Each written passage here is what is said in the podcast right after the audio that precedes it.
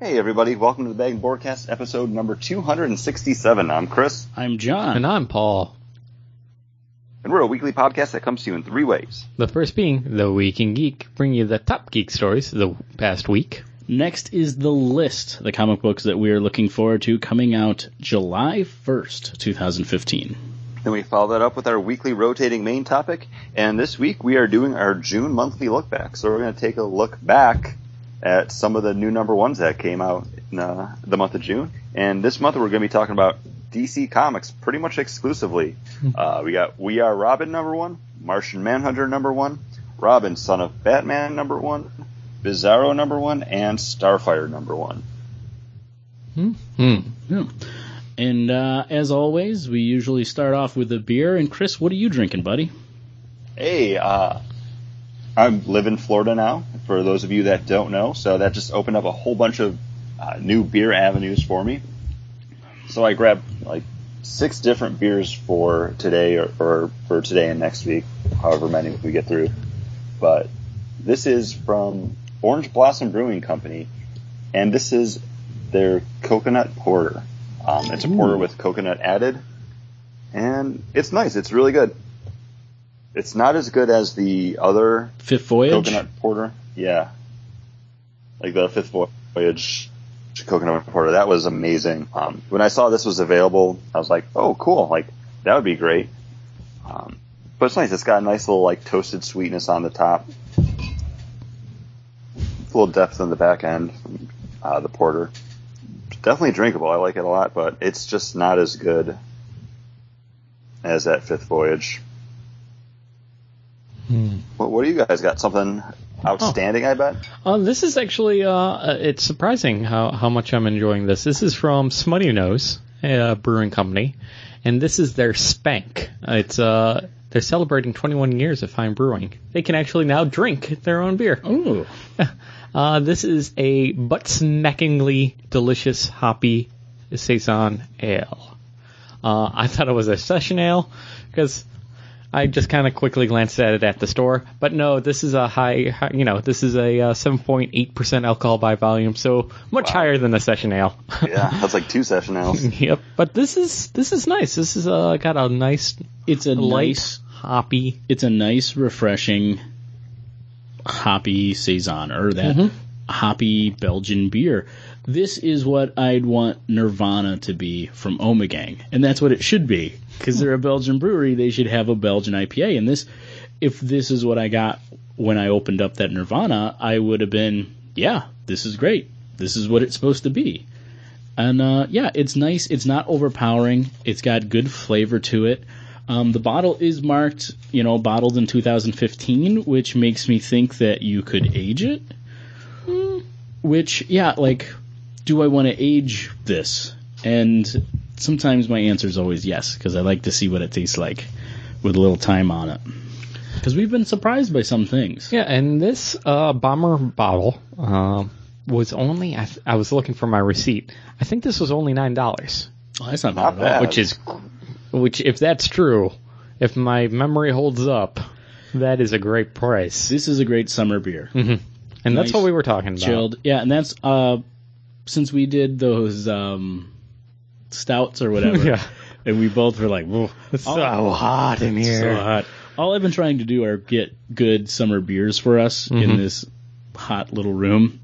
Um so we need to start a Patreon, a Kickstarter, something in order to get better lighting, better condi- uh, we need to get the cooling system that's cooling in your system. computer Yeah. and put it in our armpits. yeah. We need that. We need that backer money. Yeah. it works. Oh, this is uh But until then, we'll That's drink the thing. nice, refreshing, cool beer. Uh, cooling Just beer. be doing that anyways. Mhm. Especially when we uh, get ready to talk about some news that happened in the past week. Mm-hmm. Oh, big story, right? Huge story. Uh, we finally got our Spider, our Spiderman, our Spiderman, our Peter Spiderman, Spitterman. uh, Peter Parker, our Spider-Man, Yeah. and Yeah, just announced. Uh, well, not just announced, but it was a few days ago now. Uh, Tom Holland has been cast as Peter Parker, and we also have a director with John Watts. Who I don't know who either one of these people are. no, but uh, luckily we got Jono here our movie guy that knows everybody in Hollywood. Not personally, he just knows every how to use IMDb correctly. and uh, Most of the time, I can pull. I know who. These and then he's like, are. "Oh right, I've actually seen this movie." Unlike me, I look at the list and I'm like, "I didn't even know that was a thing." that happened. Where was I? There was there was that movie. They made a new Mad Max movie. they did. and didn't it just one come out this summer? I'm pretty sure it's on our bracket. You said is uh, Tom Watts. Yep. No, you no, got, you're, you're thinking of uh, Tom Waits. John Watts, and it was Tom Holland. Oh, I combined the two. Hey, that's okay. Um, but after the casting news was announced, um, it came out that everyone that was up for the role of Peter Parker tested with Robert Downey Jr., but Tom Holland was the only one that tested with the RDJ as well as Chris Evans. oh, So they brought him in for that because yes, it has been 100% confirmed now that Spider-Man will be appearing in Captain America: Civil War. Well, they were doing the casting where where they were shooting uh, Captain America: Civil War. So if it was supposed to be a secret, it was a really poorly kept secret. like Can you, just, can you imagine that being like, all right, hey, you got the job. Handshake, handshake. Now go put on this costume. We're going to film your scene now. Dude, you got to start working. You know what they say when you're in a job interview, when they ask you when you can start working, you always say immediately. So he you know, probably the only one that was like, I, I'm not doing anything after lunch. yeah. You guys got a catering service here, right? Like I'll hit the craft table, craft service table, and be right in there. Do I need to lose any weight for the spider suit? No, you can CGI it on me later. All right, cool. Let's go. Where's Andy Serkis? He can stand in for me. I'll just do the voice. he's not doing anything either. He actually works for craft services uh, when he's not doing the Gollum suit thing. Yeah, and He's like probably actually on staff there though, because if they have Yeah. like Black Panther in it, I mean, rumors are he's going to be the villain in that movie, so he might even be around there. John, we've vamped quite a while, so you could find it. And if you can't, we're moving on. Are, It's are you okay. still looking? Because I got some stuff that I can mention. Uh, to no, Paul. um, he's been in. Uh, he's going to be in uh, the Heart and the Sea, um, which stars uh, Thor, and this is uh, Tom Holland. Um, he was in the Billy El- Elliot the live musical uh, Clock with Tom Hardy. Um, you know, he's he's ha- he's got some big movies kind of behind him, and it's interesting to see that he did film a movie with Thor. Okay. Um, Cool. but yeah, and then uh, John Watts, John Watts. not, not J.J. Watts, not the linebacker from from uh, the Texans. Uh, he's he's got a movie coming out um, this year with Kevin Bacon called Cop Car, which seems kind of interesting. Wait, can I guess? It's the new uh, relaunch of Herbie the Love Bug. No, it's about two car two kids that find a police car Uh huh. and it's abandoned and they take it for a joyride when the sheriff was digging a hole to bury the body that was in his trunk and then goes after the kids. Okay. So the Uh, kids are in the car. The car also has a dead body in the trunk Yes. Because the It's like sheriff. Stand by Me meets Because Let's Be Cops. because the sheriff killed that guy and was trying to get rid of the body. Uh, he did uh, Clown, which was a movie that came out that last does year. not sound good. Uh, it's it's it looks really interesting. It's about this guy. Uh-huh. It's about a guy. You just told me about the g- the Oh. grave digging Oh, cop, just wait. Uh, so I can imagine what clown's about. Clown is about a guy that puts on a clown suit that turns him into an evil clown. yeah. Mm-hmm. Yep, sounds about right. Um, he worked. hey, you know what? It worked for James Gunn. Uh, he directed for Onion, uh, their Sports Dome show, uh, the, the Onion News Network. Mhm. Uh, Jewish Santa is coming. Um, just like That's kind of- actually that's horrible, but it's actually a porno. kind of it's kind of crazy, like the stuff like uh, that he's made, and then he's making Spider Man. Hey, James Gunn.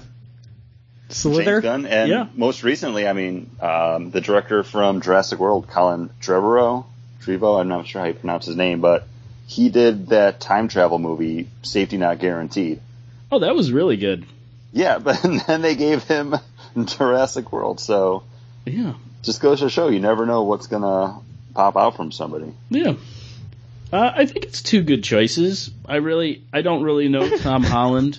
I'm, in, I'm actually interested in seeing. Um, I wanted to see Clown, and I actually want to see Cop Car.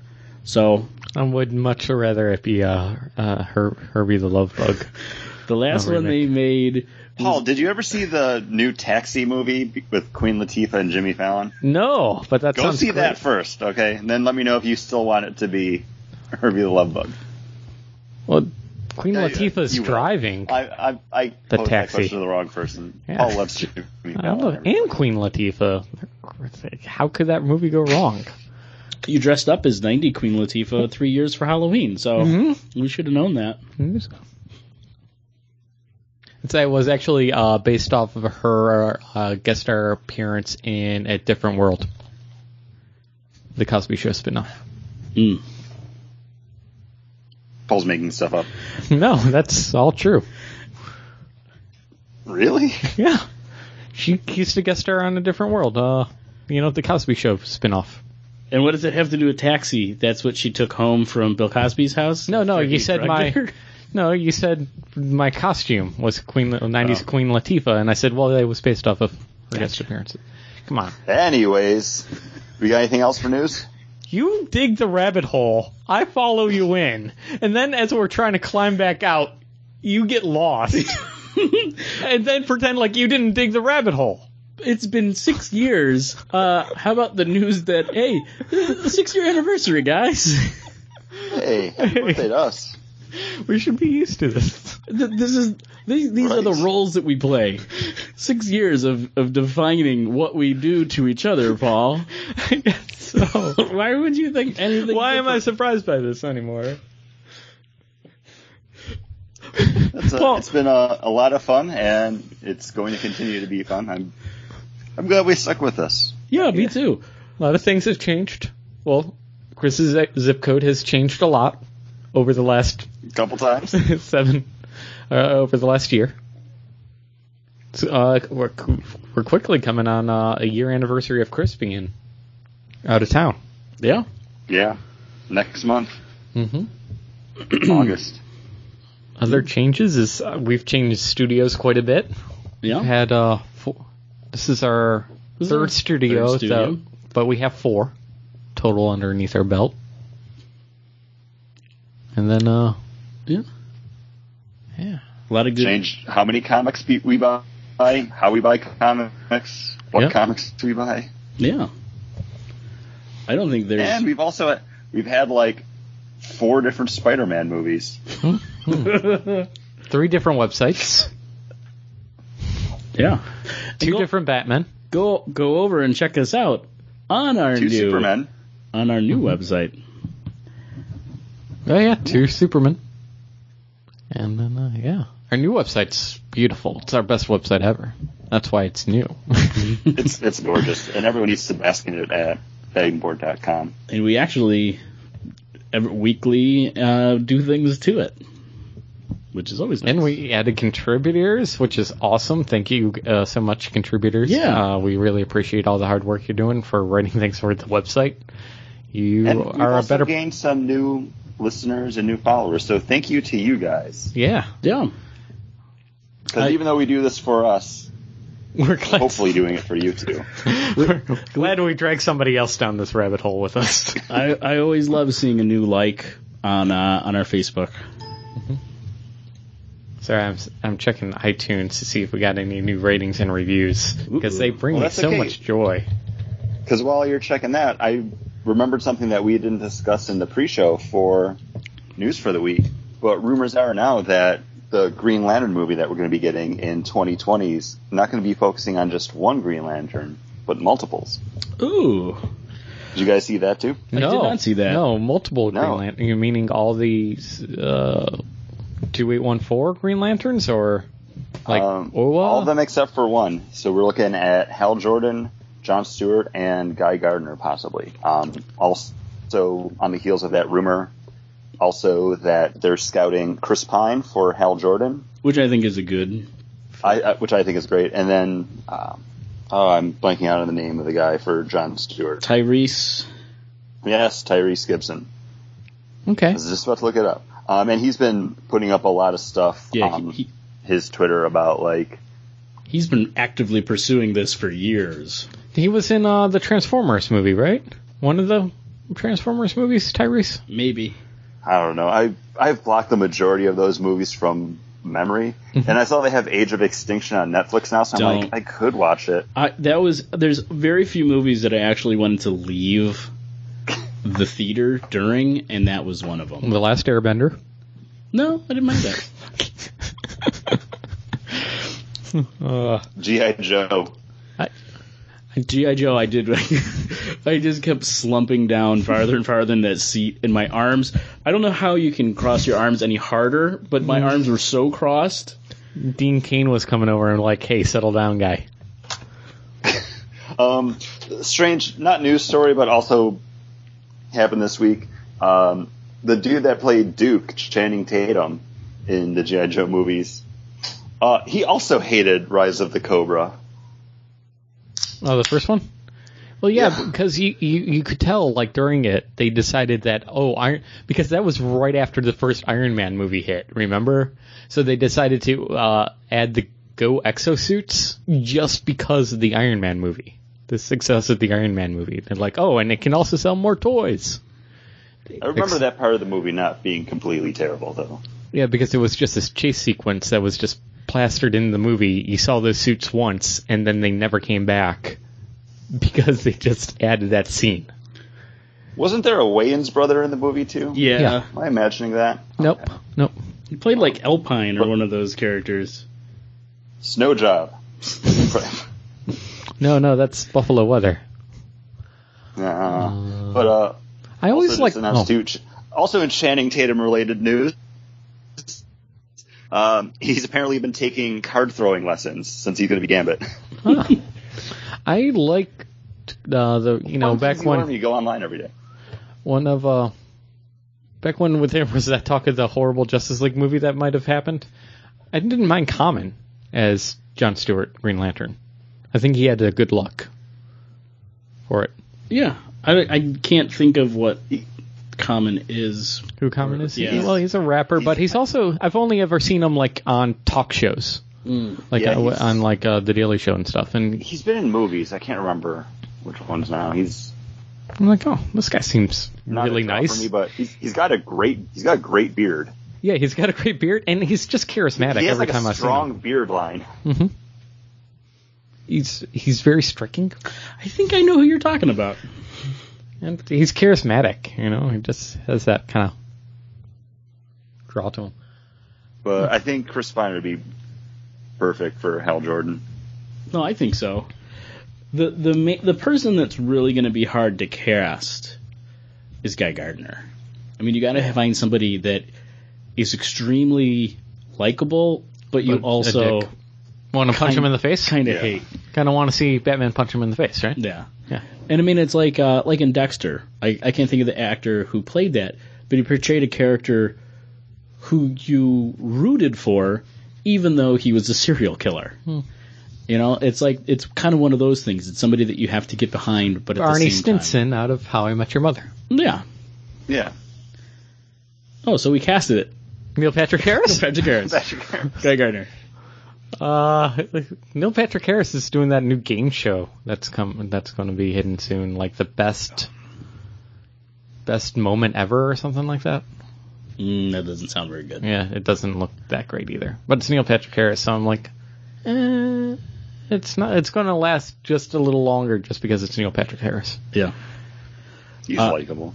In other news, Hmm. only because I don't know if we're going to take a pause, but nobody picked a dramatic reading. Oh, I think Oh. I know one though. It, Okay, um, John, who was picking this week? uh, it would be the one that Paul. It would be Paul for Chris. Okay, Oh, I know exactly the page and panel that I want, so don't worry, sir. All right, because we'll take a short pause before we get to that then. But Paul, I want to ask you, Oh, since yes. we haven't talked about this in a little bit, have you had a chance to play any Hearthstone recently? Uh, well, last time I played Hearthstone might have been like uh last week. Okay, were you playing when they had announced the Tavern Brawl? Yes, I, I played uh, two Tavern Brawls so far, uh, actually, and those are kind of fun. You know why they're so much fun? Because I can play like once and get a new pack. Like, Exactly. That's- awesome. It's the like easiest way to earn a pack. For uh, for those that haven't played Hearthstone, I know what it is. It's the collectible card game. Tavern game. Brawl yet, it's yeah, yeah, based off of the World of Warcraft. And uh, it's free to play. And but you can, you know, it's filled with microtransactions. They're not super pushy about it, so I, I enjoy that. You know, it's Yeah, just it's not, it's not really bad. You you Um, don't have to buy anything to play that game if you don't want to. exactly, and it's great. The expansions, I think, are are great. They give you a lot of different cool cards, And they're challenging. and they are challenging. And you can get them with in-game currency, but Yeah, man, the- that's real tough. The ex- the expansions are the only thing that I've actually put money down on, Mhm. and I went into the expansions the same way I do one of the Telltale episodic games, where I'm going to be putting down like the seven or ten bucks for it, but I'm going to get the enjoyment out of it, so it's worth it. And I think even if you don't, uh, you want to buy packs of cards in the game, it's only like a dollar for a pack. Yeah, it's not very expensive because I've I've bought them a couple times just because I was like, you know, let me I want some new cards. Yeah, It's not bad. And now with this uh, Tavern Brawl, what happens is weekly, it's a new challenge, and you get to play. Like the first Tavern Brawl was, you got to play with these OP'd decks, and you just played against, and the other your opponent actually had an overpowered deck as well, and it was just kind of fun just to be there with these crazy powers in Hearthstone, and it was kind of liberating because it was just something that. You wouldn't be. These are cards you, you probably never get to play with, like Yeah. Yeah. especially. And you're playing as a character who's actually one of the bosses from the recent Blackrock Mountain uh, solo adventure that they put out, who has access to powers and cards that you normally don't have as just a regular player. And I think it's something cool that they're doing because it gives you a little bit different like play styles to mess around with. And there's really nothing on the line with this. Yeah, it- Because that I only played like the new one twice.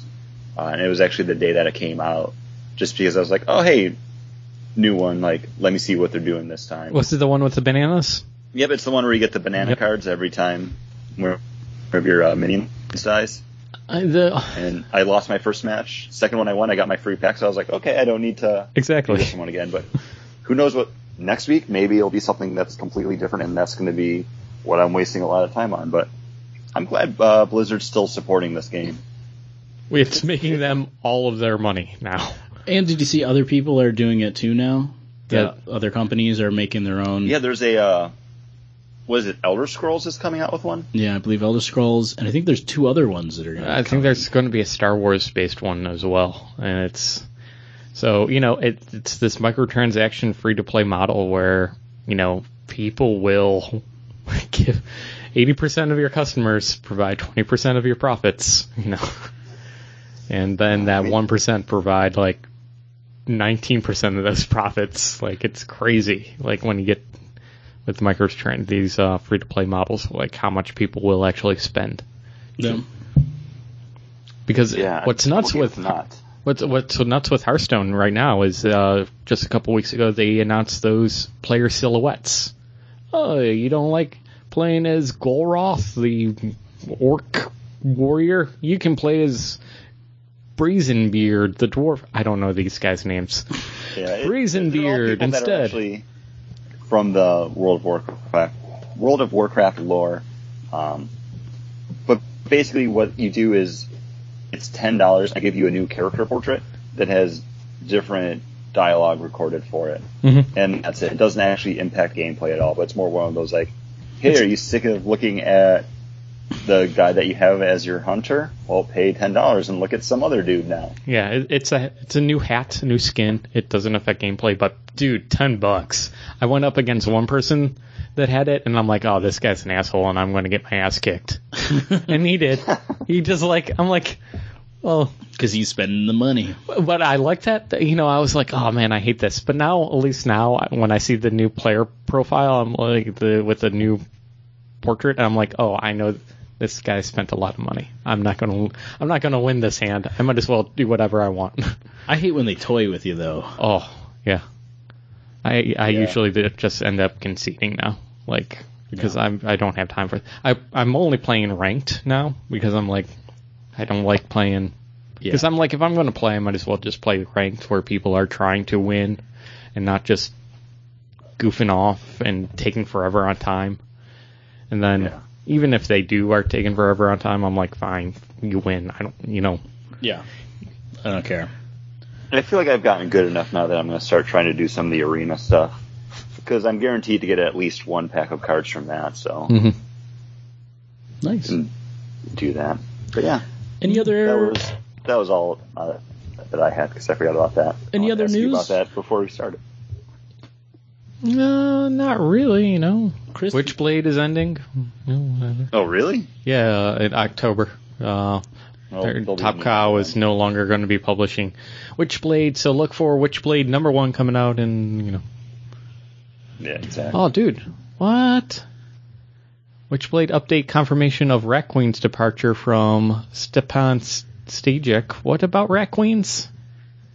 Uh oh. Uh oh. Health issues for the delays on Rat Queens and uh, said that while he's leaving. Okay, um.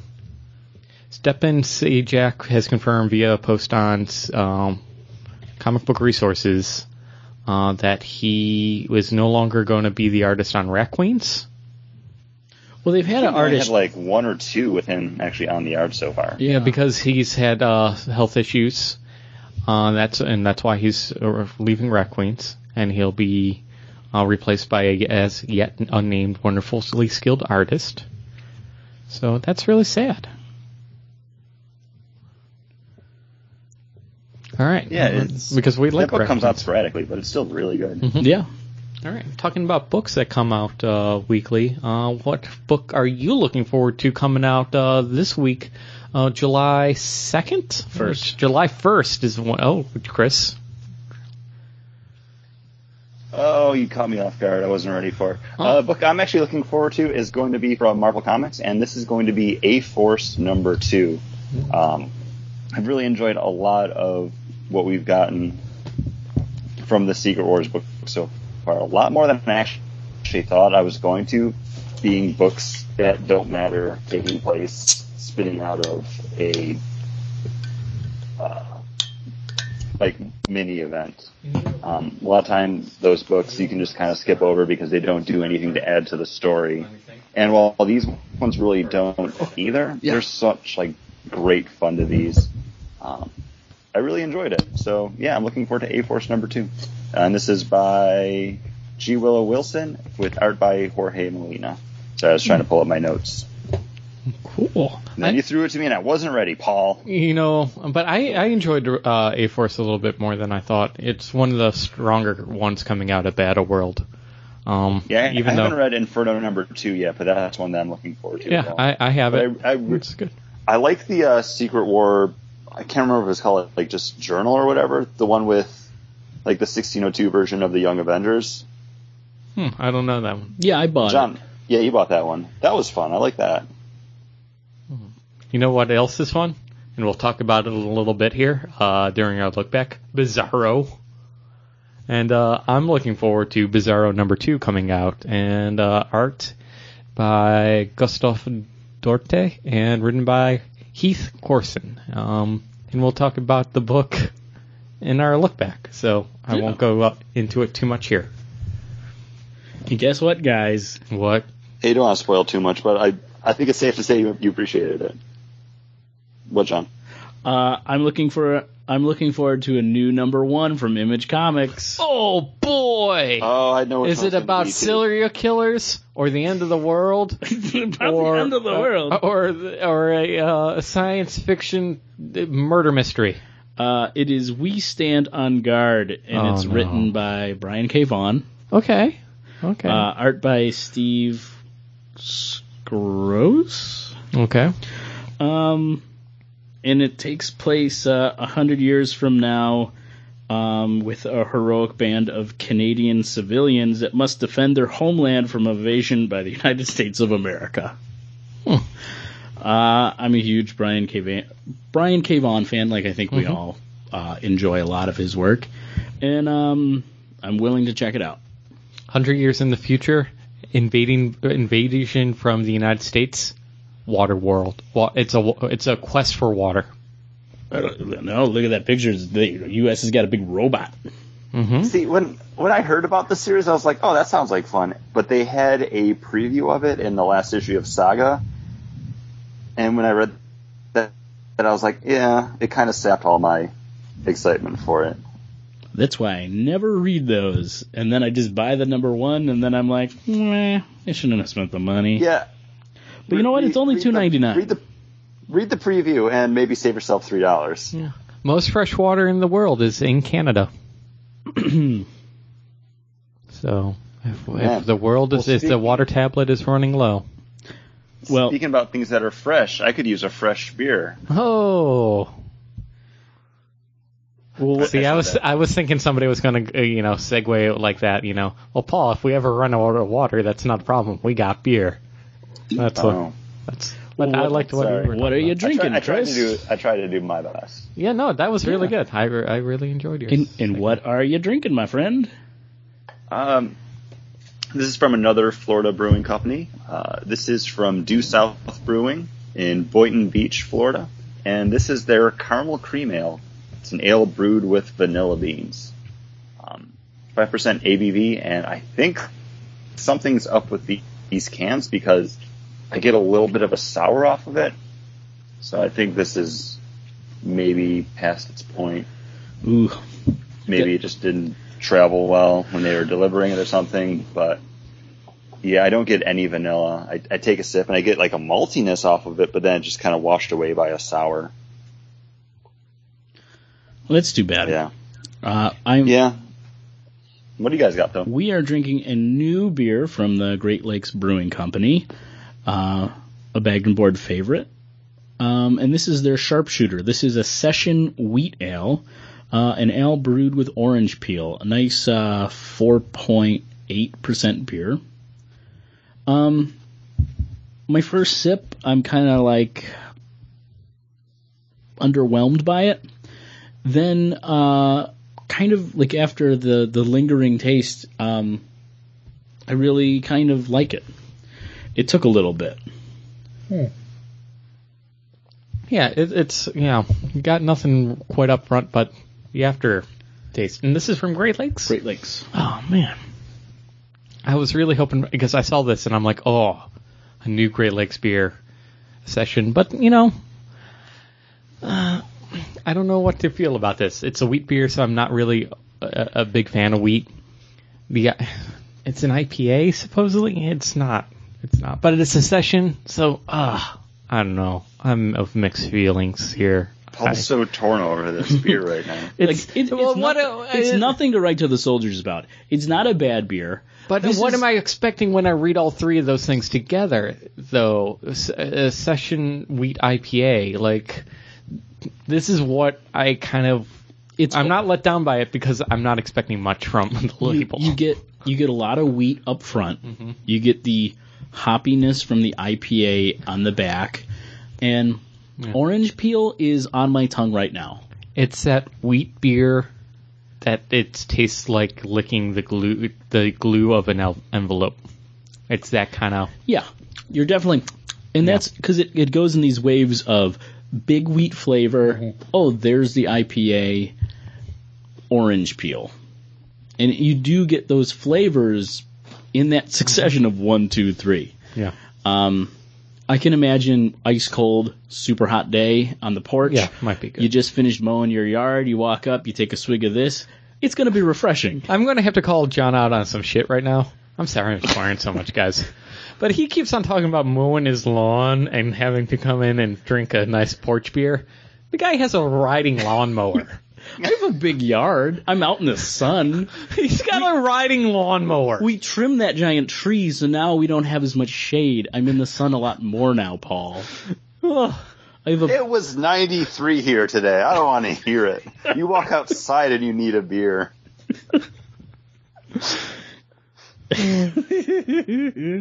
yeah, but during the but during I the took winter, a cardboard whatever. box down to the dumpster and I came back and I was like, Ugh, I need a beer. But when we're co- complaining during the uh, winter after com- talking about needing, you know, a barley wine after shoveling, you'll be like, "It's 63 here, guys. barley wines are too heavy." Oh yeah, tell me more about that blizzard, dudes. hey, my my heart goes out to you if that happens. What- if that happens, I don't, I don't know. When- When that the, happens. The blizzard that uh, I got blizzard into my house for four days uh, didn't even touch where my where I live now. So hoping hoping that keeps up. nice. Uh, and Chris, check your uh, phone or tablet because you should have the dramatic reading sent to you.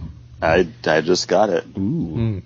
And now, a dramatic beer review from the pages of Starfire. Number one, page, I don't know, panel, I don't know, forgot to look at it. let's let's look it up so I have a chance to actually read the panel first too. Oh, okay. We're going to keep this all in, and then we're going to reintroduce it right now. Right.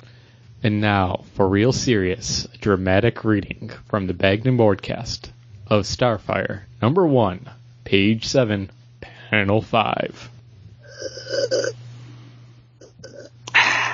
This is full of delightful golden bubbles. It is both cold and warm going down.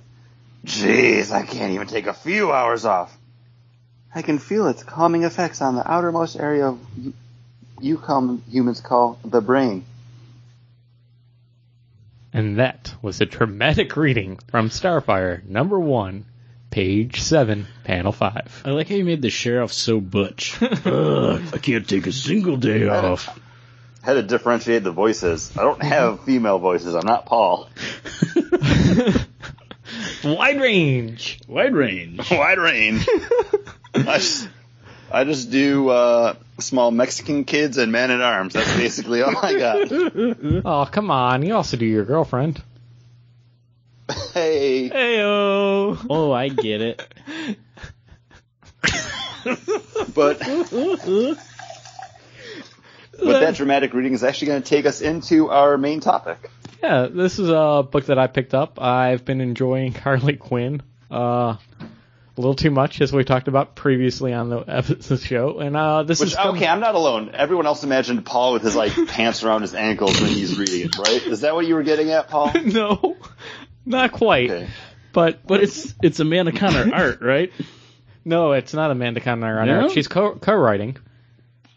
Yeah, with Oh, Jimmy it's- Palmiotti. Uh, Manuela. Uh, yeah, Emanuela Lupacchino.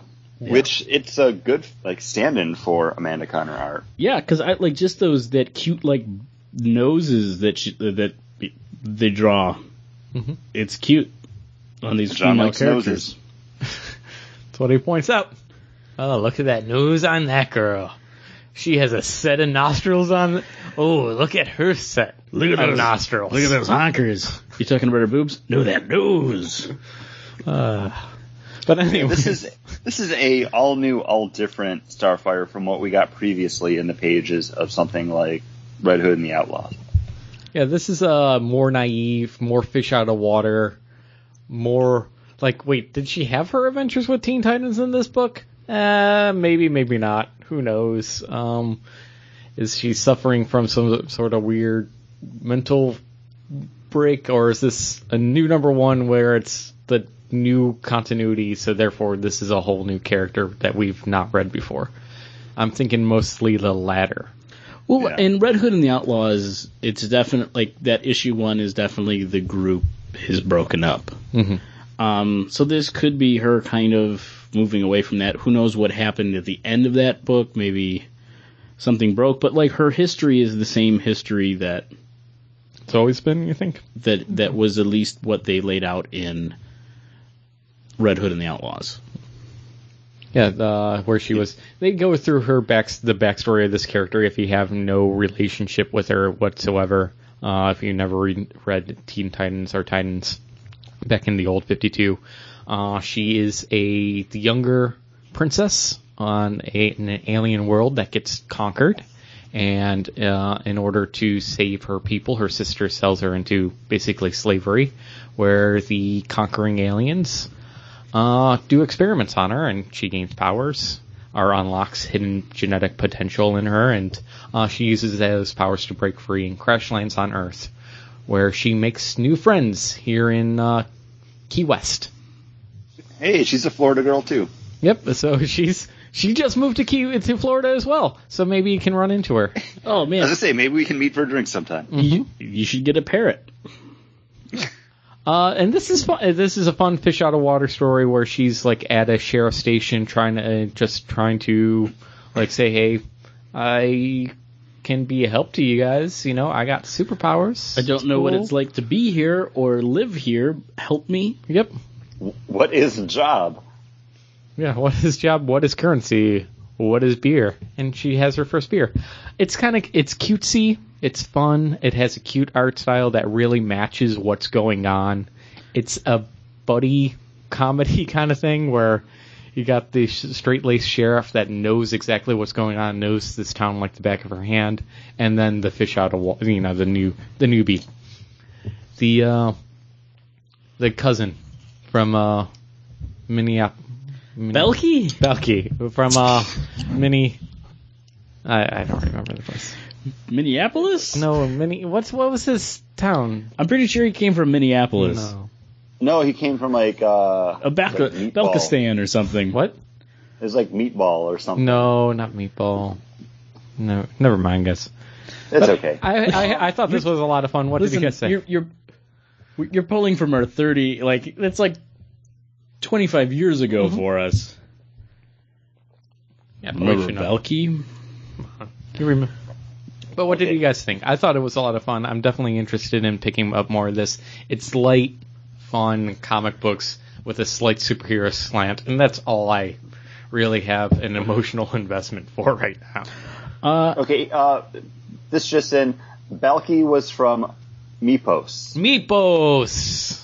Close to meatballs. I can see where you were going with that. you were close. You were closer than I was with Mini Pop- Populous. You just spilled that on your pants. Yeah, probably. But yes, uh, back to reviews.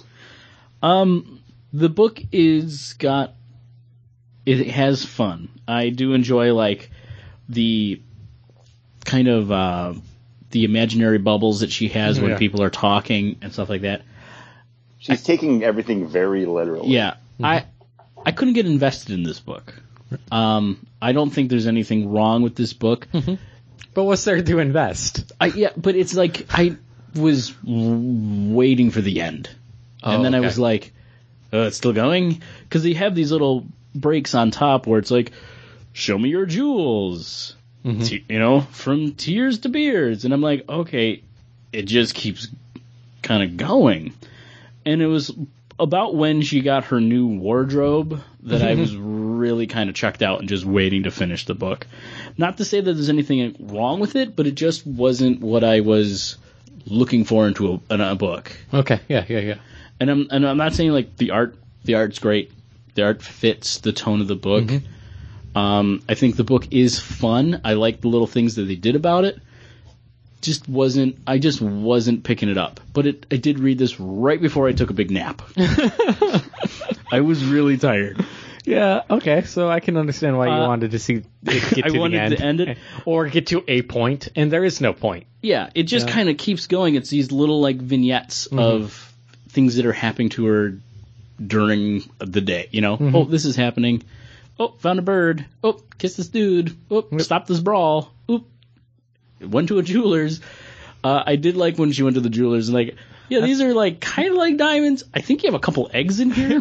Don't know what's going to pop out of those. I'm Not going to buy those. But I can give you a three grand for the uh, Uh, three big ones. three big ones. Yeah. Where she And actually, elephants. I really like this book. Um, this is something that I would and probably will continue to read. It's different from what I expected it to be because I'm so used to the new 52 and now the 52U trying to just be so big and trying to do something different that reading one of these kind of more low key, smaller stories was actually kind of welcome. Um, and if Paul, this is what you get from Harley Quinn, I can completely understand your enamoration with that title because this was a fun read. Like it's not heavy. There's some jokes and stuff to it. Um, and yeah, it's very much just like, hey, here's snapshots of her day, and Mhm.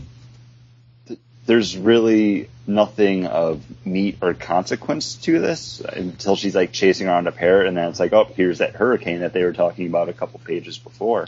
But is it a hurricane or an alien invasion? I hope it's just a hurricane. Yeah, yeah.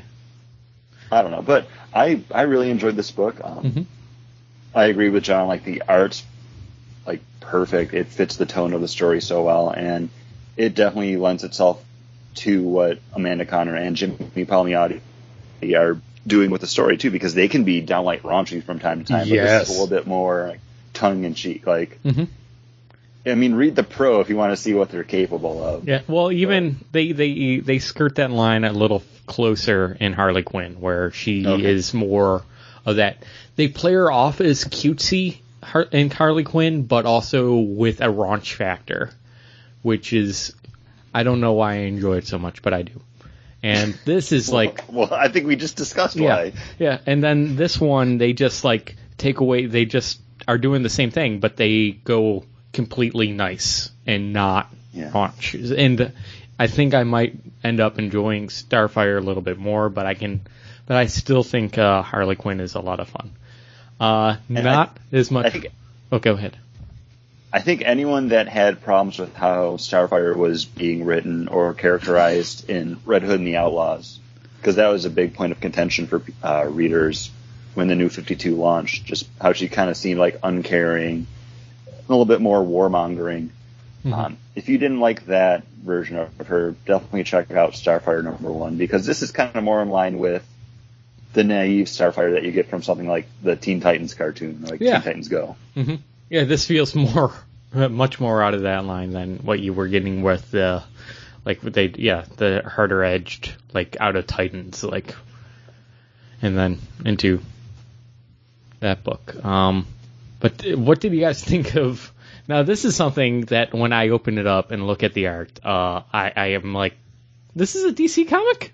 Is it? Or is this like one of those like? is this is this a Pixar movie? Like, or like in looking at it, it's it feels more like the Bizarro comics that they used to do, uh, where they would just get the indie writers to write a bunch of um, books. What was it? Wasn't it called Bizarro? I got it's a called couple- Bizarro World. Yeah, Bizarro Bizarro World. Comics. Yes.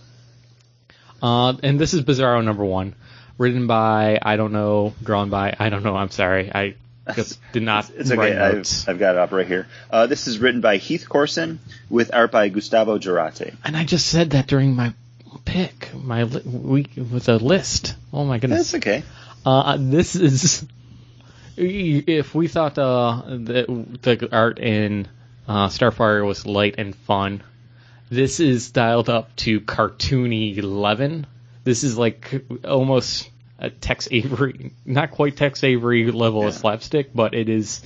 Uh, the features are just I don't know, so over exaggerated, and it's so lighthearted and it's just cool uh, and fun. Uh, King Tut in this is an amazing villain.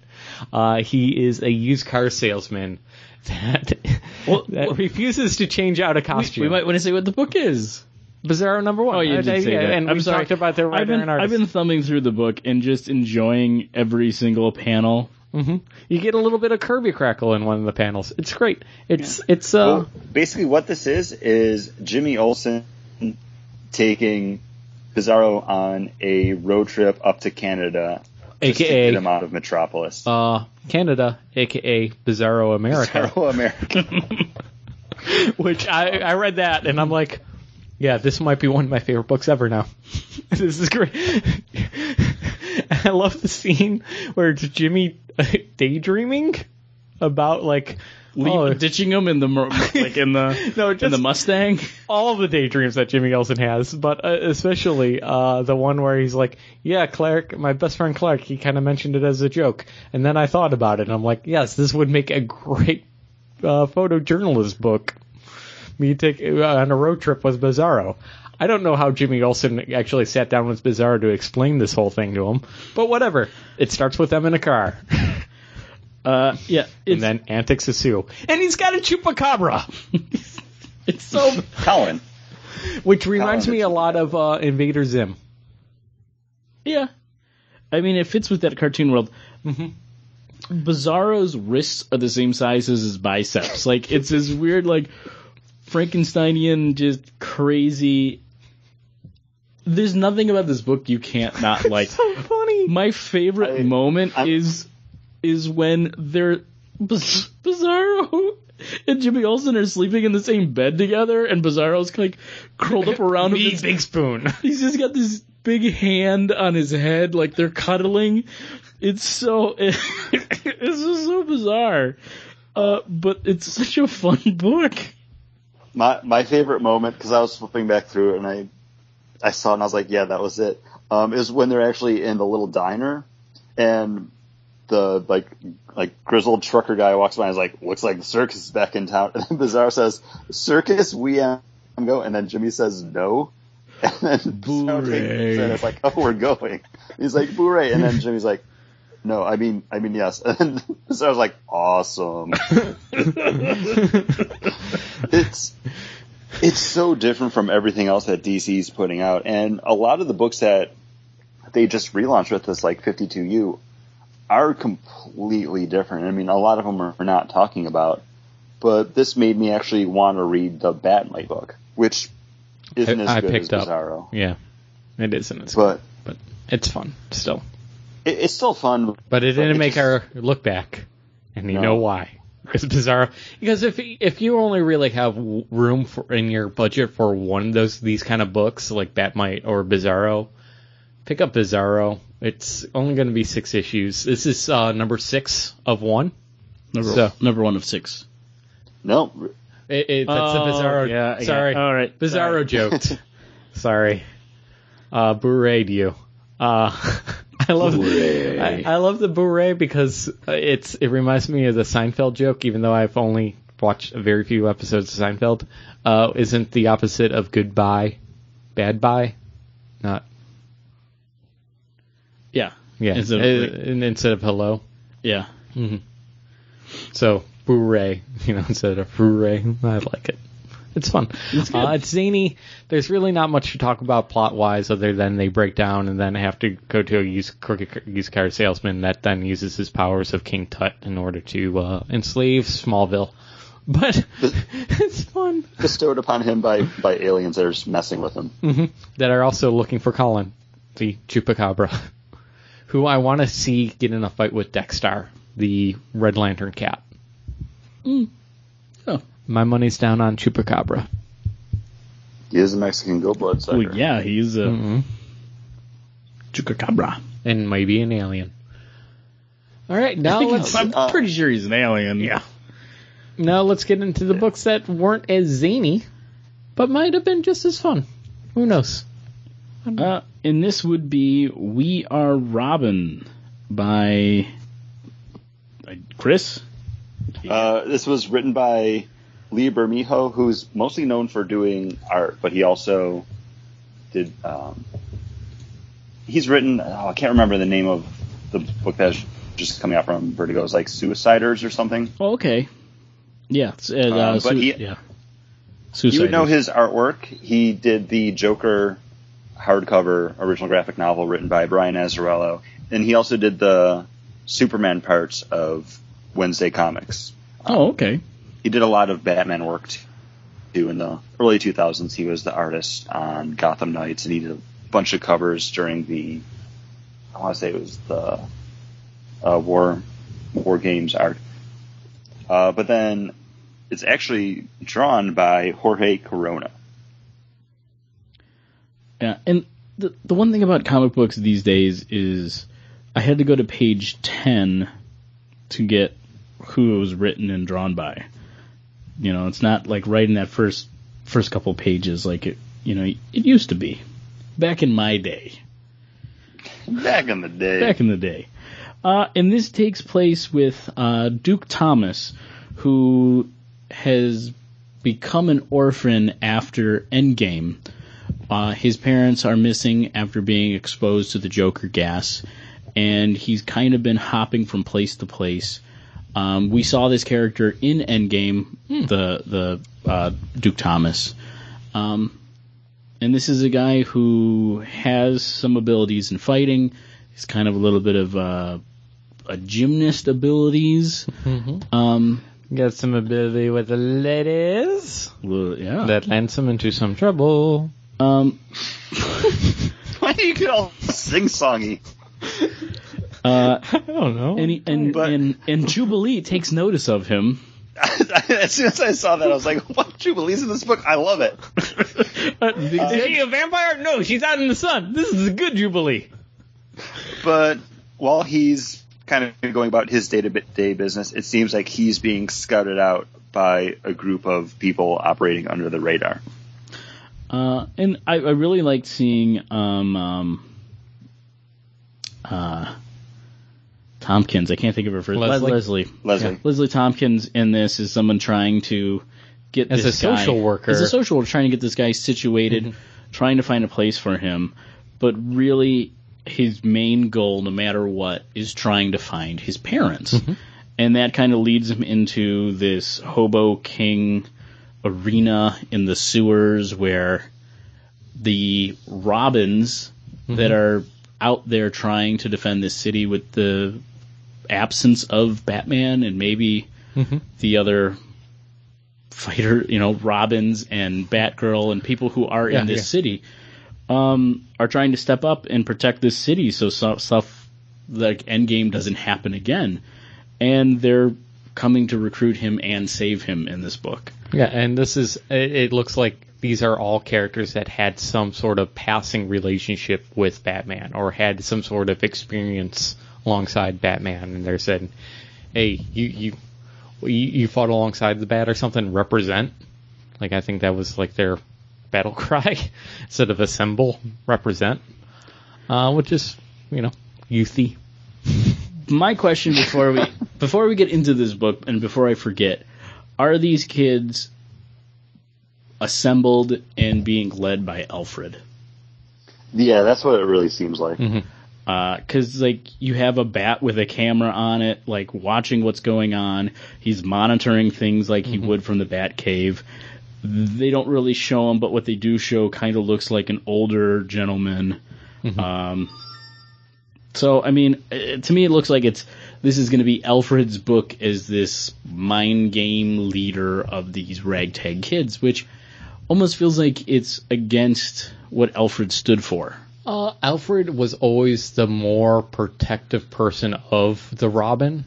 You know, whoever Robin was, he was the one that like looked out for him more so than maybe even Batman. Even with uh, the even when it was Dick Grayson, Batman, and um, Damian. Damian, Robin, Alfred still took care of Damian and tried to protect him a little bit more, even than Dick Grayson did. And you know, Dick and Alfred had that same sort of relationship where, so I can understand that. I don't think, uh, I don't think Alfred chose these kids, gave, said, "Hey, get out there, kid, and start fighting the good fight." I think he's seen what is happening around him, where these kids are now fighting the good fight. So he's like, "That's suicide." Uh, they're doing it with, uh, Let me give. Let me give, between you and me is I'm not wearing hockey pads. yeah, but so like, he's going to give him body ar- armor but instead he doesn't really give him. hockey pads. He doesn't really give him body armor because like they show his little armory and it's like baseball bats, nunchucks, uh, police batons, and then he like sneakers. Yeah, but those, red red coats. Yeah, but you couldn't don't see I did a little are made. You don't know jaunty dance when there. I said red coats. I do know what's in there. You they show you. Yeah, yeah, but you don't know what they're made of. It's super high tech fibers, sewn by biological infested spider silk. That's spider. co- That's the new type of spider silk. The one with the Kevlar. Kevlar spider That's silk. That's true. That that no, that's an actual like scientific thing. That is a scientific thing. They've been breeding these spiders to weave the spiders, those Kevlar spider silk for years. Come on, come on, John. Come on, science, John. um, no, but I definitely read that as the same way as like, because he even like, or whoever this character is makes mention that he's seen people choose to defend the city, and it's about time that the city chose its own defenders. And it seems like he's going to be here to be that fatherly figure to help, like, aim them a little bit more than they are already. Yeah, and he's not going to screw up like he did with Batman. it's like, yeah, I made him way too dark and brooding. We're going to be more colorful. that's Uh, how I- that's how the book ends. Yeah, yeah, yeah. Is that not how? The, No, it it does. Um, like- I, I really enjoyed this book, and being like a huge Robin fan, I was kind of going in a little bit apprehensive about it. But like three pages in, I was already liking uh, Duke. Who's going to be that character that you're learning about this group, you're following him through this, where everyone else is kind of established? Um, this is a good book. I liked it. I don't. If somebody else picked it up, I would read number Yeah. two. I wouldn't buy number two. it it's uh it's still fun. It's got a little bit of it has heart to it. It's And I have to it say, just feels like it's going to be connected to a, a much bigger story. Where if I miss something, I in another book, I'm I'm afraid that it might have crossover stuff going on with it and again, art, because it spun out of a huge crossover art or a big event. art fits the book. Hmm. It fits that tone perfectly. It's still a little cartoony, but it still is seriousy. Mm-hmm. You know, it. I mean, the character designs are really done well. I mean, the guy like that that is that hobo king. He looks like a rat. He's smelling He looks like, like the king. Yeah, you know. It's it's definitely in the character design of each. We are Robin, Robin. Um, But- are are cool. They're all different. They all seem like they have their own personality and what they're going to use as their weapons and everything. and like these are all brand new characters. It's a brand new title, but like halfway through it, I felt like I was reading a Robin book again, Mhm. and that was important to me as a Robin fan, and I mean that as a fan of like all Robins in one way or another. Uh, so I I really dug this one. All right. Can I ask you, Chris, how similar Yes. do you think Duke is to Dick Grayson? Because I think the similarities are almost countless. like, I, I think he's uh, more similar to a Dick Grayson than he is to any of the other ones, Yeah. just with like the kind of quipping and the acrobatic abilities, and also, and also the, be- his, the being an orphan, and also like, being a lady could- killer.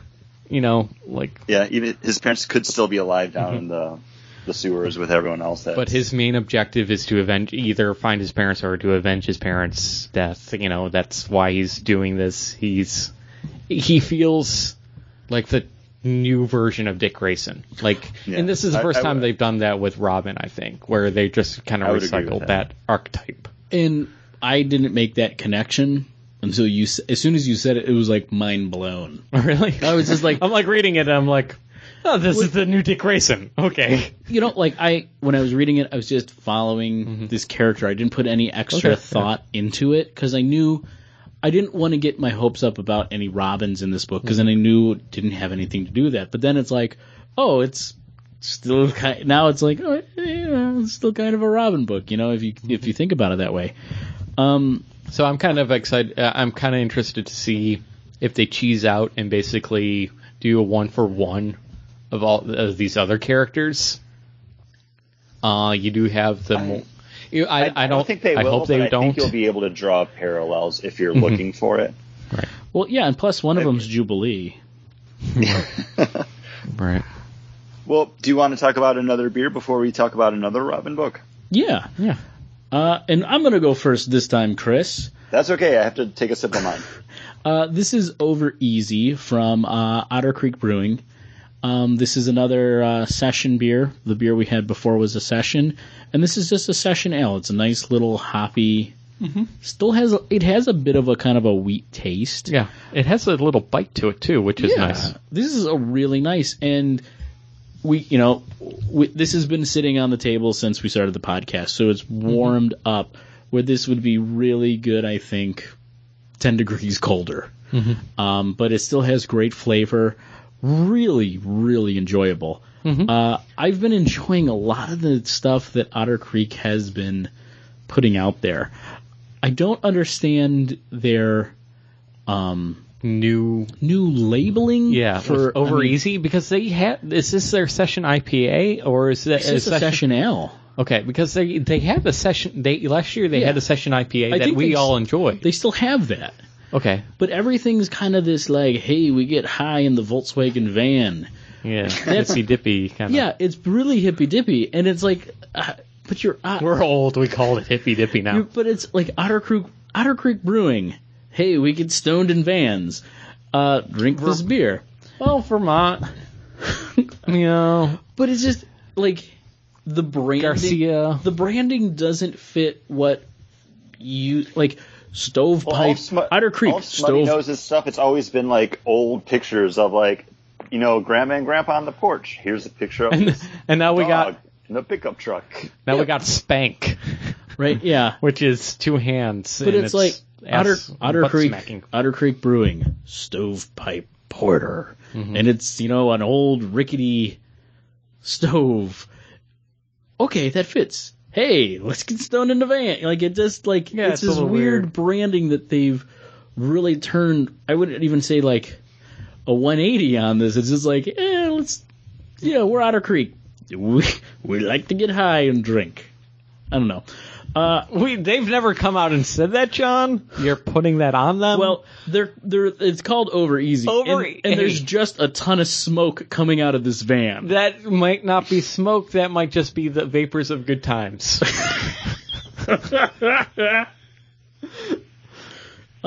From our stash to your glass. Uh, that's their stash of beer. I don't know what you're insinuating. I think you're overreading. You're Uh, overthinking. It's a hop soak session ale. Uh, turns over easy and doesn't exhaust the palate. It's it's a really nice drinking They say beer. that they say it's crushable I, on the label. I would not want to just slug this though because there is that bitterness there that makes me want to slow down just a bit. but again, this is probably a lot warmer Mhm. than we yeah, should yeah. be If drinking we it. if it was I think colder, colder, you probably could drink it a lot quicker. Um, but even a little warmer, it's nice. Paul just Mm-hmm. crushed his glass. He Um, crushed it. I I had like three four sips left, and I wanted to see what it would be like to crush it. And it isn't it isn't bad to uh, just tip it back and drink it, but it Goes- has goes enough. down easy. It has enough flavor there where it isn't like, oh, I drink one. Oh, I drink two. It it has nice. a better because it has a little bit of a weedy taste. Mm-hmm. It's a better if you.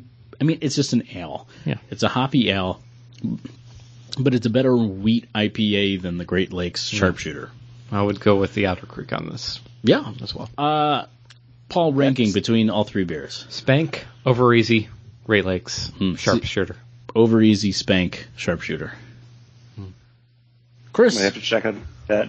Uh, I might have to check out that over easy because I think I can find Smuttynose here. It's really it's especially for living in Florida. I think it's a perfect drinking beer. Nice. Chris, what are you drinking? You're, you, you said you had to take a sip. Uh, yeah, this is something that's kind of random. I saw it on the shelf because it has a Viking on it wearing sunglasses, Oh, wow. and this beer is actually from Iceland, and it's Einstök. It's their Arctic Berry Ale. Oh, Einstök. That is the uh, Norse god of shade. Ah, That's not true. I'm making that up. I didn't think it was Paul. I knew that was you making stuff up. Um, Man, I need to get better at Balderdash. I don't even own Balderdash. Um, this is a limited edition ale. It's a wheat beer that's been brewed with bilberries, which are handpicked near the Arctic Circle. It's the perfect ale for your summer adventures, they say. Um, this is actually really good. It's definitely almost like a white ale, but then you get a nice like tart sweetness off of it. Um, I've I've never had a bilberry before. I've never heard of it before I picked this beer up. Mhm. Um, it's it's like a citrusy tart almost. Like if you take a lemon and then cross it with like the earthiness of a blueberry. Uh, it's really good in beer form though. I've had these in the fridge, so everything I'm drinking is a little bit cooler today. But this is something that I definitely like. Uh, I don't know if the rest of their beers would be like as standout as this, but it's something that I would probably check out. Sounds good. Bilberries, man. Bilberries. Bilberries. I gotta go up to I gotta go up to Iceland by the Arctic Circle and, and Yeah, pick but then some you're of tr- eating like that really rancid fish stuff, uh, and then the pickled fish all the time. Ugh, Uh, Iceland. I would- just I would me. probably Luda, try it. Ludafish, Ludac- Ludafish. You're thinking Ludacris, the rapper. No, no, Luda, Ludafish. no, Ludafish. It's the one that's or like Ludafisk. Ludafisk. Yeah, and it's Yeah, like, where it's been like aged in like a, yeah, a hole in the ground or something. Just, yeah. yeah, I don't do not want. If I, no matter how good of a berry you got, I'm not eating that fish first. It's not happening. Uh, Wow, like much like a, good good job, sunglass wearing Mhm. Viking Einstök. Not bad. Hmm. Probably the the best one I had of the night. nice. Uh, now we're going from a sunglass wearing Viking to a uh, domino mask wearing 11 year old or 10 year old, and that is Robin, son of Batman. Son of Batman, uh, written and art by Patrick Gleason. Uh, this follows Damian rescuing his pet man bat, uh, who has escaped, uh, and Uh, being a badass little 11 year old. The So apparently I Monster missed a Island? lot by by not reading any of the stuff with Damian over the past like two years because I don't think so because this is a depowered Damian. This isn't that superpowered. Yeah, what? Yeah, that's what I was reading coming into the book too. I was like, Yeah. wait, I- does he have superpowers? What happened? I think he depowered in that Batman Robin Mhm. book series. By the end of that, he was back to a normal Robin. Yeah, because the last time we reviewed a Damian book was him coming back to life and having superpowers. Yeah. Uh, but this is this is a Damian who's you know training. Batman's kind of Batman's still around at this point, or whoever's in charge, because somebody left that note for him to enjoy that ice cream sundae from. Don't go out and patrol. Stay home and have this ice cream sundae. Alfred prepared that ice cream sundae, so I think the note was from Alfred. I would assume so. Well, with his a- one hand. Uh, but this is a Damian that you know he's he's got a he's got some secrets in his past, and this is going to be him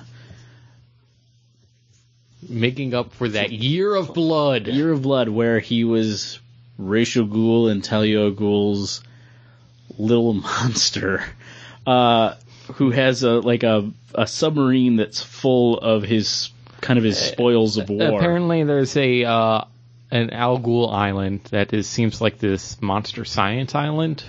You know, if you remember that from the good old days of the DC universe, uh, where the Al Ghul's would do a bunch of science experiments or face actual demons and cage these demons, and um, so this is uh, Damian coming back and unlocking the vault.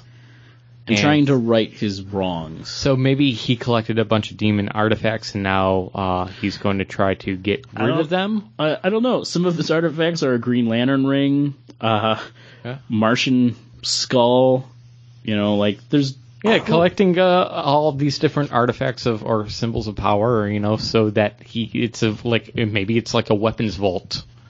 Uh, don't know, but he's going to try to cleanse and do away with the evil, and that's the premise of the book. But right now in this book, it's just him uh, trying to having nightmares and uh, hanging out with Man Bat.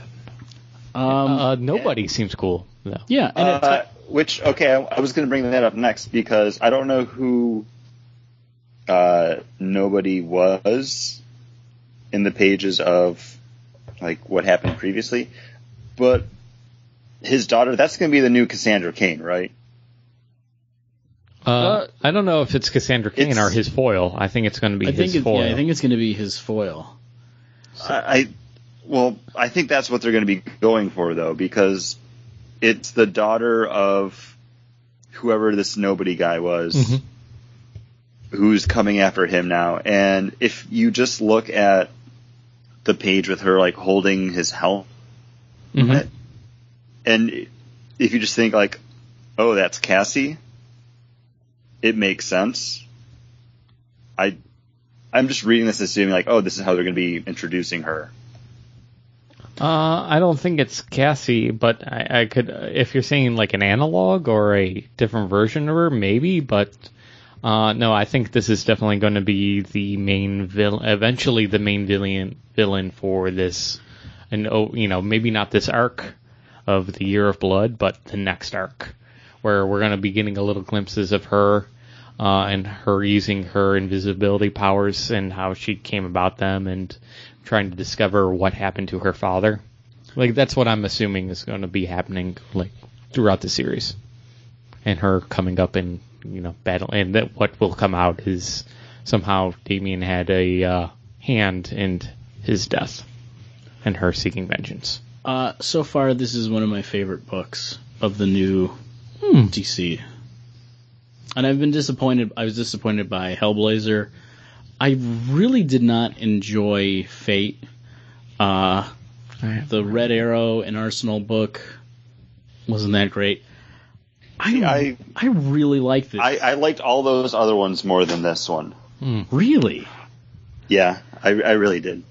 I, I don't know, like, I, I think Damian works well when he's paired with someone else, but Well, he's Uh, paired I with a crazy scientist dude and a uh, giant Goliath, a man bat. his, his weird servant.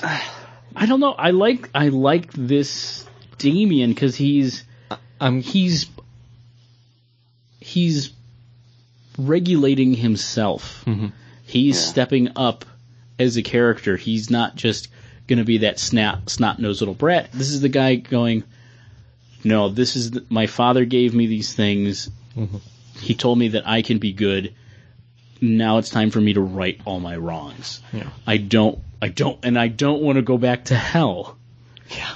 Uh, and I think that gives his character a little more than just a snot nosed brat who's a good foil to Batman or Dick Grayson is Batman. I've always felt with Damian, there's been two Damians uh, running around in the DC universe. The Grant Morrison Damian, the one that is the always verged on psychopath, you know, that's, you know, going to go, may, you know, eventually he will go down the right path. But then even with the Grant Morrison books, like whenever they do the future looks at him, grown up, he's just awful. Yeah. And then you got the the uh, Batman and Robin, um, the Pete Tomasi style. Pete Tomasi style, and this falls much closer to the Pete Tomasi style because Pat Patrick Gleason was was- drawing and maybe picked up some pointers. Uh, so you know, I kind of was hoping that if we were going to get a Damian book in the DCU, DCU, or UDC, whatever it's called, uh, that would be written by Pete Tomasi. Uh, but here it's a good stand-in. It fits, and maybe it's just the art style that leads me, like, makes me fall into the trap, thinking that this is the Damian that I, the same exact written Damian that I was getting before. Uh, Well, I, I think that's part of it, but then you do have someone who was Pete Tomasi's co-collaborator Right. on that book since. mhm. When, when did that start coming out? Like That I mean, with, 2008, like 2009. Yeah, yeah, it was early, and it was right after we fell, uh, right after Green Lantern Corps. you know, yeah. So I mean, he went to this. uh, so. Patrick Gleason's been working on This- Damian as Batman longer than anyone else has. Even like the two writers that kind of made him be Damian. right. So, So, it's a good fit. He, he does know this character just from talking to, you know, Pete Tomasi and probably Grant Morrison too at times. Like he, he's probably got a good grasp on it, and that's probably why it does feel kind of in line with that. Um, I I don't want to say I disliked this book. I just I appreciated kind of what those other books that you mentioned were doing over. Like I I, liked Red Hood and Arsenal. It, was a fun read. It definitely more in line with what they were doing originally. But I mean, that's also still being written by Scott Lobdell, so of course that makes sense. But I liked uh, Doctor Fate just because it was something different. It was something different.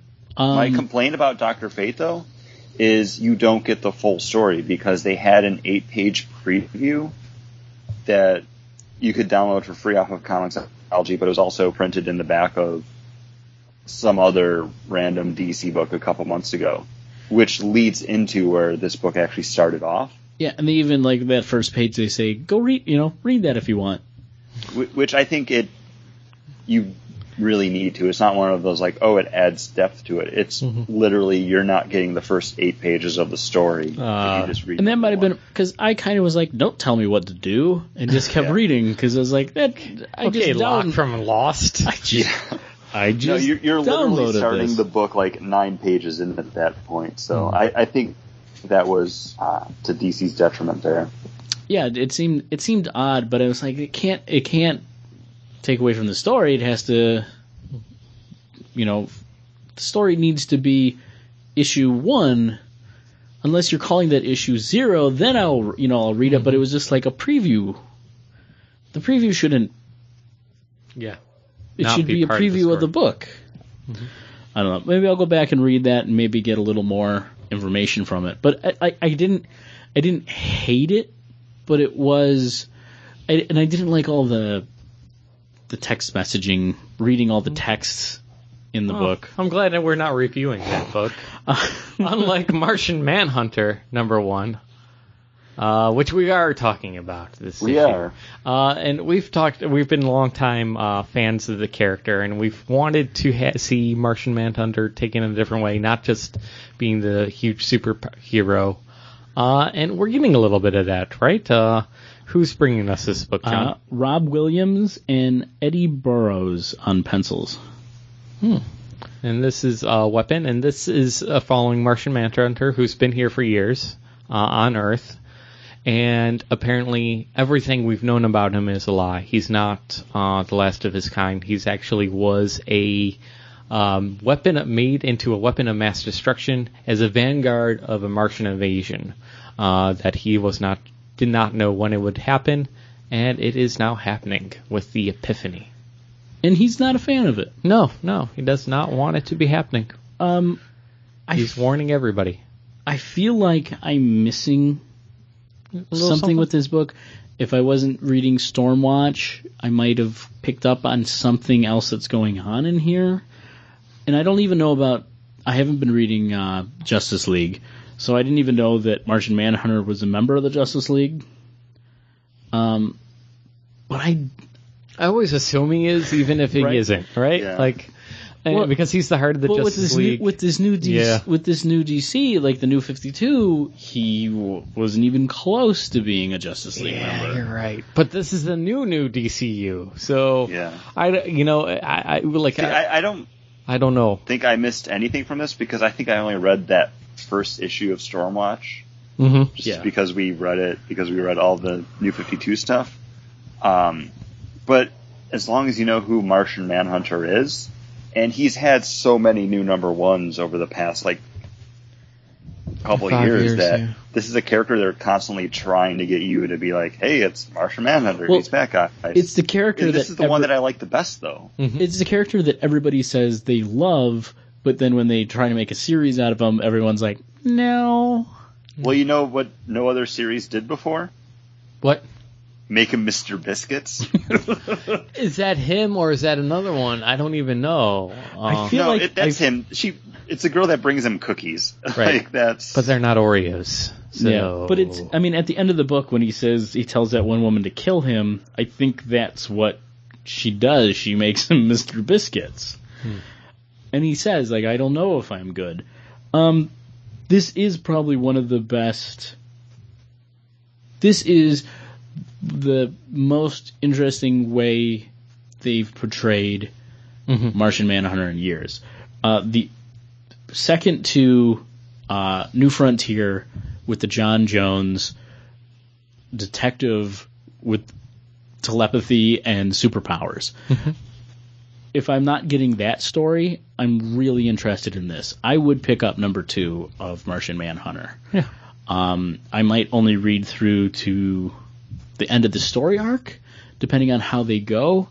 I think Martian Manhunter is a story that's best told in miniseries form. Yeah, exactly. And I was going to say that myself. I'm like, you know what I really want to see from this DCU. And also, we said, I think we said it all before, that they have so many great characters, and maybe they all shouldn't have an ongoing, but Bizarro has a one, one through six. Martian Manhunter, you know, maybe doesn't need a whole ongoing series, but give them a, a miniseries and rotate them. Just keep on rotating Yeah.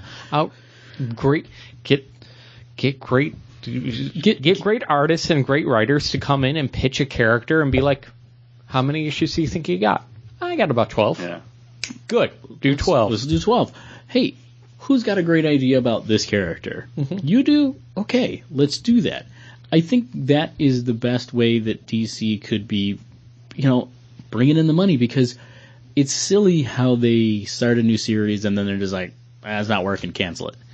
And they do, they've done that quite a bit with that new, that new 52. Well, yeah, because they wanted Well, to make it that's- streamline continuity and make it like camera ready. They wanted to make the DC universe movie ready, and it just fell flat because everything was the same Well, book. this is what this is what they're doing with the 52U though. Mhm. It's all a lot more story and creator driven than it is trying to get everything to fit in line with, with what. exactly. continuity. Which this is- is what we want. and- which is what they were great at doing for years. Like that, mm-hmm. we, they DC had made us complete DC readers. Mm-hmm. We were only basically picking they up had that. a brain trust of creative people working together and telling stories that they wanted to tell. They captured lightning in the bottle for a good five years, and then And it, and you know that was working lost. out for them. So then I I think at that point, editorial was like, okay, like you guys, you did your thing. Now we got this. Yeah, and then it fell through. But yeah, it's like, oh, we got them. Now we'll just milk it. Oh, it was so bad. It got it got really bad. And then they should have learned the lessons that they should have taken away from Wednesday Comics was people are excited to read these characters and great fun stories about these characters, not about the universe that they live in. Yeah. And then you look at like what are their biggest sellers? Scott Snyder's Batman. Like it stays true to a character driven mm-hmm. story. And I think that's what they need and the Sinestro Corps War, which was all about just the Green Lanterns being the Green Lanterns against the Yellow Lanterns, and it didn't really. It did have some runoff against the other characters, but it didn't bleed into every other book. Yeah. And I and I think I mean that's just trying to I mean the way people are reading the market, everything has changed mm-hmm. from when DC was you know, when we were all only reading DC. Yeah, Six years ago, when we started this podcast, Ex- yeah, exactly. And like I mean Happy birthday. happy birthday! Happy birthday. Uh, Marvel, M- Marvel, almost in a way, is just like, let's do this series. It's over. Let's do this series. Yeah. It's over. Let's do this series. It's over. And they might not say it's a limited run, but you can kind of tell. like, Yeah. all right, this book, like Ant Man, might not get a full, you know, twelve issues. Uh, She Hulk, Well, it's, you know, not because not- they just announced that they're going to be relaunching it Exactly. after Secret Wars wraps up with a new number one. right. Uh, uh, She Hulk, uh, might not get a whole twelve issues. It gets twelve issues. It's done. You know, that's all you need. Just In get stories, out there and in tell good stories. like stories like She-Hulk and and and I, I even Hawkeye. I'm Mm-hmm. I'm amazed that it went so long, and I was so captivated by that series. But like She-Hulk, it fits twelve issues. Like, Yeah. do what you want to do with that character. Quick, boom, boom, get it out. Um, Silver Surfer, I feel like went on A little long. a little long, but it like the story hit a point where it just started to drag where it's like I don't want to see Silver Surfer at a bed and breakfast. I want to see him cosmically doing crazy things. Uh, and I think, you know, sometimes you lose and miss those points with these characters, but Martian Manhunter, I think they've captured what people like about that character, and it's it is his humanity. And when he's threatened by his humanity being taken away from him, he says, you know, destroy me, you know, Yep. kill me. Yep. And I think that who you know, um, Rob Williams has captured what I want to read in a Martian Manhunter book with this book. Yeah. Yeah, and we didn't really talk about the art too much for it, but I know Eddy Barrows from working on Teen Titans. Um, I think this is better than the Teen Titans work. I, I think so too. I think he definitely stepped it It's up. Like, creepy, but also superhero. It has a creepy factor, but also a superhero factor that I have not seen from Eddy Barrows because I, I well, that page with uh, him like flying in to save the plane. Mhm. That's straight up superhero. Yep, Yeah. but then when And he then, turns into the yeah, go ahead, Chris. I'm sorry. Then, then like him like transforming through, and then becoming like the giant like dragon to like try to help land it. Like that's bigger in scope, I think, than everything that he did over on Titans. Mm-hmm. Now, Uh, what were you gonna throw in there? No, no, that's exactly the panel I was going to talk about, and I'm like, oh, I should, Chris has got it. Chris But- has, Chris Yeah. got this. And He, even- he can land my plane. He'll turn into a giant dragon for me. uh, and even like the panel, like after he's saved the plane, and he kind of has that, "Hey, it's okay, you're safe, I saved you," and then that kid's like, "Ah, monster," and then he's flying away. Wait, he's still creepy looking at that yeah, point. and he, but he's flying away, and he's just really sad, like, "I'm not a monster." Like it fits. You see that, like, "Hey, I I did a great thing," you know, super scared of him, and he's sad about it, but he's like, you know, I'm I'm a good I'm a good person. I'm a am I am a hero. Right. And this uh, I want to say effigy, but uh, epiphany. Mhm. He's not going to take that away from me, and I think that's one of those key things that I walked away from this book, and going, yeah, this is the Martian Manhunter I want. And that, yeah, the art the art fits this book. Uh, do you want to do power rankings for everything? Okay. Uh, I, I, I'm ready to go. If you need a if you need a minute, Paul. yeah, go ahead. Go, you go first. John, are you good? I'm good. Okay. Um, my number one, We Are Robin. Uh, it felt like reading just an old school Robin book, which I've been missing for such a long time now. Uh, since the new 52 launch, like I miss reading Robin or even Red Robin. Um, so this feels for me like kind of what you were saying, Paul, where this is going to be a book that's going to be tying into things. Mhm. I think this is going to be a book that matters Right. whether it because it's taking place during another story or you're going to get a character or something that happens in this that's going to ultimately affect you know the Batman uh, mythos. My number two, Starfire, just because it's a lot of fun and it's a book that I want to see more of, as well as my number three, which was actually Bizarro, because it's a lot of fun. Uh, and then I went Martian Manhunter just because as much as I enjoyed it and I really liked it, it's not a book that I would probably like stay on for very long. And then Robin's my like runner up. Not that there was anything wrong with it, but it's a little bit too much of what we've been seeing with Robin for the past like eight years. So I, I didn't feel any like anything special about it. I feel like I just read Batman and Robin number eighty six or whatever number it would have been on. John, do you want to go? Or? Uh, my number one is going to be Damian because Ooh, Ray. I haven't been reading that Batman book for four years, Mhm.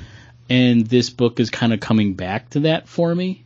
Right. Right. And I can understand the hooks. I, you know. you know, and I I've always enjoyed that Damian character, and I kind of like him stepping up. Um, Bizarro number two, it's just so much fun, and the art, I like looking at the art, just makes me smile. Um, Martian Manhunter is going to be num- my number three. Um, We Are Robins number four, only because those first three that I listed, I would definitely buy the second issue. We Are Robins, I would like to read, but I don't want to spend that money to get it. Uh, Starfire, it was good, it was enjoyable, but I don't feel like I need to read number two. Uh, John and I were exactly the same, except flipped his first and his last. So, uh, Starfire number one, just enjoyable, uh, cute, just fun, light. Everything about it is just good. Uh, very, very close second is Bizarro. Um, six issue miniseries. It's going to just carry that kind of like that story throughout six issues. I know it has the legs to do it. I love that Canada is Bizarro America. Just makes me laugh. Number three is going to be uh, Martian Man. I, I totally lied, didn't I? Uh, it's Martian Manhunter. Number Uh, three was Martian Manhunter. Oh, for me. you? Okay, good. Uh, Martian Manhunter because it, it's finally a Martian Manhunter story that I think it's going to be in its own little pocket, and I I'm going to really I I've been wanting a really good Martian Manhunter book for so long, so we're finally getting it. Number four is We Are Robin. Um, I'm just more interested in seeing where these characters, the other characters, go. Um, and seeing who they introduce. It might become the GI Joe book of the Marvel of the DC universe, where you have No, that was Blackhawks. well, yeah, that was horrible. Mike Costa too. That did such a great job on uh, GI Joe over at IDW. Comes over to DC and just does a horrible book. Uh, no, but you're going to have the oh, this is a mechanic Robin, aka Roadblock Robin. oh, this is the leader. You know, This is the Ninja Robin. yeah. Uh, so it could be a, a lot of fun. Robin. Exactly. you know, it could be a lot of fun. I'm interested to see where it goes. Maybe not. I'm glad one of you guys will be picking it up. uh, and then number five is Damian because the son of the Bat, you know, Robin, son of Batman. Because I'm still of the even reading this after reading this book, which I enjoyed. He needs to play off of Dick Grayson. If he's not playing off of Dick Grayson, he doesn't need to be around, and then he But- should be dead. My The favorite character, part of the book, and I didn't say this when we were actually talking, was his dream sequence where Dick shows up. Yeah. Uh, yeah, and I, I wouldn't say that any of these books are not worth reading. I I enjoyed reading all of them. Uh, even Agreed. Starfire. Yeah. Um, yeah, And if you enjoy reading these books, or were like guys, you totally missed out and should have totally reviewed uh, Doctor Fate instead, uh, let us know. Contact at bagandboardcast.com or over on our Facebook page. Comment a post, comment on our post about this episode on Facebook. Uh, you guys can also leave us ratings and reviews over at iTunes. Five stars are always great. It uh, lets people know about our podcast. Uh, Five by- stars are the best stars. Mm-hmm. Uh, an even better way for people to find our podcast is you telling them about it. Just pin them down like you're we, you are Robin, and just download it on their phone and say listen. Uh, I think that's the best way to get any your grandmother to listen to us, right? yeah. Just pin her down and just take her iPhone, pin her down, and then take her iPhone. and then plug it into her hearing aid, and just have her enjoy the dulcet tones of John Weatherwax. yes, do. Chris, did I miss anything? Tumblr, I, Imgur, I don't. Imgur. We should someone- create an Imgur. no, I, I think I think you got it all. All right. Just love everything that we do because we do. Twitter, yeah, at Board on Twitter. We're there. We're there.